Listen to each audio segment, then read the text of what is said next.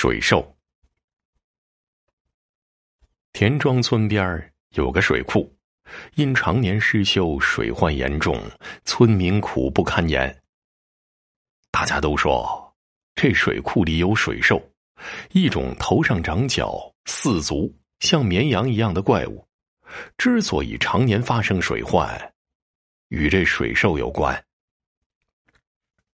话说，村头有家旅店，店主柳富贵一直笑口迎客，诚信经营。南来北往的客商在他这儿从来都是好吃好喝好招待，没有不满意的。这一天呢，店里来了十几个客商，穿着奇奇怪怪，一看就是远路来的，风尘仆仆，走了不少路。柳富贵自然是笑脸相迎。客商见掌柜的待客和气，也都笑脸说话，对柳富贵是客客气气的，只是话不多。唯有一个驼背老头像是这伙客商的头出面跟柳富贵答对。驼背说：“掌柜的，打扰你了，麻烦给我们准备六间上房，我们好好歇一晚，明天啊一早上路。”柳富贵答应一声。把二楼几间上好的房间全安排给了他们。许是长途跋涉累了，他们到二楼房间，二人一间房分配好之后，没多久就熄灯睡了。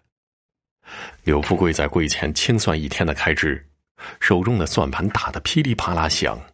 可是没过多久，二楼传来的鼾声很快压过了他的算盘声。这鼾声简直是打雷啊！来住店的客人不少，可从未遇到过这样的打鼾声。柳富贵实在是受不了了，就想上二楼提醒一下客人，别打扰别人休息了。于是呢，他放下手中的账目，轻抬脚，慢迈步，上了二楼。这鼾声正是从楼梯口第一间房传出来的。柳富贵抬手想敲门，可是想了想，又把手放下来。他趴在门上，透过门缝。借着窗外射进房间的月光，想看看房内的情景。这一看不要紧，柳富贵差点吓尿了裤子。房间内哪有什么客人的影子啊？只见两只大鳖精趴在床沿上，伸着长脖子打着呼噜呢，睡得那叫一个香，呼噜打的那叫一个响啊！柳富贵一屁股坐在地上起不来了。等他明白是怎么回事之后。其他几个房间也不敢看了，悄悄的从二楼下到了一楼。这还了得呀！大概是天庄水库里的水兽派来的，太吓人了。估计啊，最近这是要出事儿。为了证实自己不是老眼昏花了，柳富贵把店里的几个伙计都叫来，一起到二楼查看情况。结果还是那样，几个人眼里看到的还是鳖精。因为事前已经有心理准备了，没人声张，他们又悄悄下了楼。有伙计说要报官，被柳富贵拦了下来。哎，不行不行，这鳖精啊，不是人，报官有个鸟用啊！还是装作什么都不知道吧。哎，你们都去忙吧，一切啊由我应付。既然掌柜的这么安排了，几个伙计悄悄回去安歇了。柳富贵一个人一晚上没敢睡，坐在柜台那儿瞪着两眼，一直往二楼上瞅，愣是这样干坐了一个晚上。第二天一早，驼背他们下楼了，柳富贵满脸堆笑，壮着胆子问：“哎，几位爷，昨晚睡得可好啊？”驼背意犹未尽：“哎，这床铺啊，真舒服啊。”好久没睡这么香了，真是谢谢掌柜的了。说着，掏出钱要结账。柳富贵冲着驼背笑了笑：“恭喜大家！告诉你们一个好消息，你们中的一位客官是本店开业以来的第一千位客人。这样呢，你们这批贵客，我们就只收一个铜钱你们运气真的好啊！”哈哈哈哈哈！说着。只从驼背手中取了一枚铜钱算作住店钱。驼背略微一愣，脸上马上堆笑：“啊，真的？那我们真是太幸运了！真是太感谢掌柜的了！哈哈。说着，把钱收了起来。那我们就不客气了，祝掌柜的财源滚滚，钱海滔滔啊！驼背说着，招呼大家过来给柳富贵鞠躬感谢。柳富贵赶紧从柜台里跑了出来，一个劲儿的还礼：“可使不得，使不得呀！欢迎贵客下次路过时啊，还来小店，到时照样只收一文钱。我们这儿的幸运客官啊，可是永久性的。”驼背他们一听，都高兴的鼓起了掌。他们匆匆吃过早饭之后，跟柳富贵告辞，然后上了路。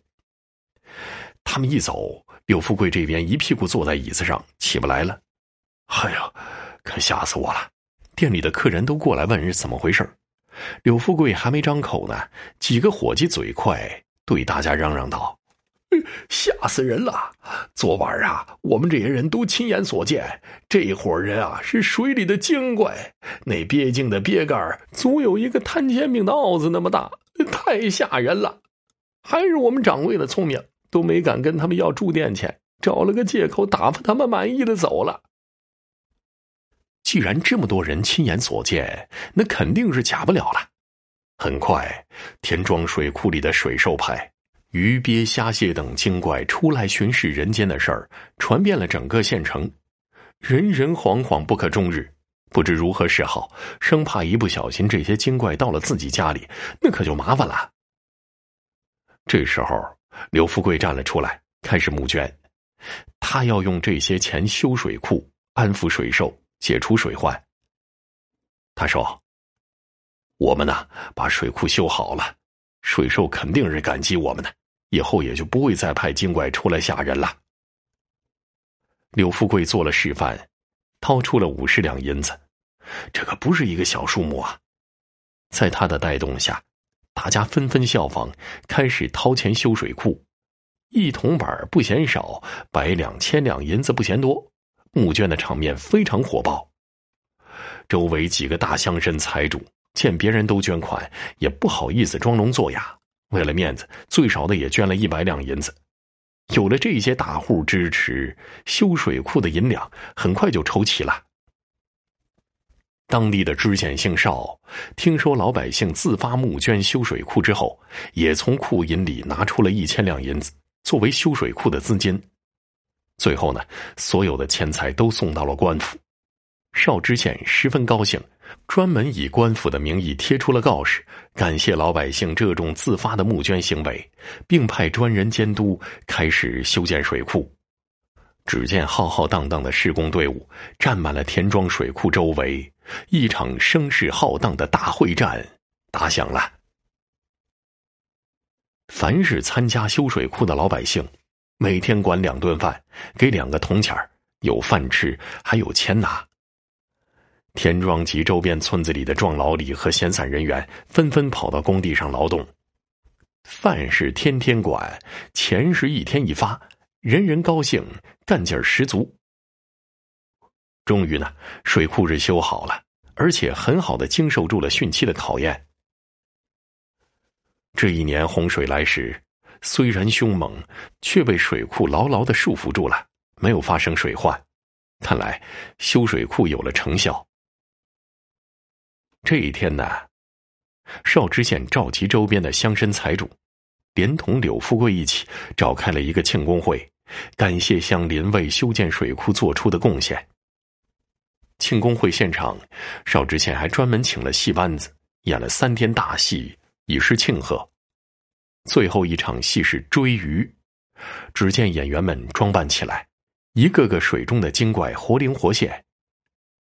突然。舞台上出现了一个驼背的龟丞相，慢慢走上台来，唱功十足，观众叫好声不断，别人都沉浸在戏里。台下的柳富贵定睛一看，这龟丞相不就是那天晚上来自己店里的驼背吗？这时候，有人拍柳富贵的后背，他回头一看，原来是邵知县呢。只见邵知县满脸带笑，哈哈。刘掌柜，真是谢谢你了。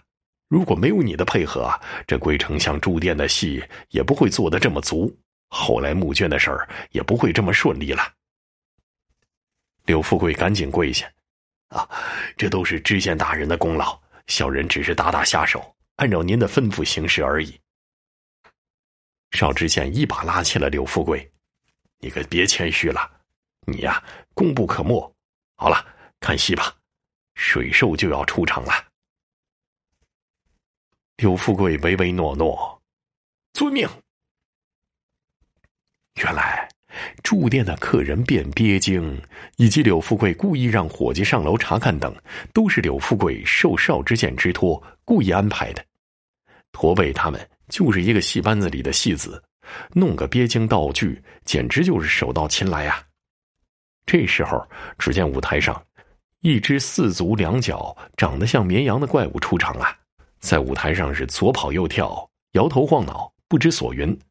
再看看邵知县，不知什么时候来到台上，抬起一脚，把水兽踢了个四脚朝天，滚下台去了。邵知县鄙夷的瞅了一眼踢下台的水兽，然后朝人群一拱手：“各位乡邻，田庄水库水兽的传说由来已久，实在是害人不浅。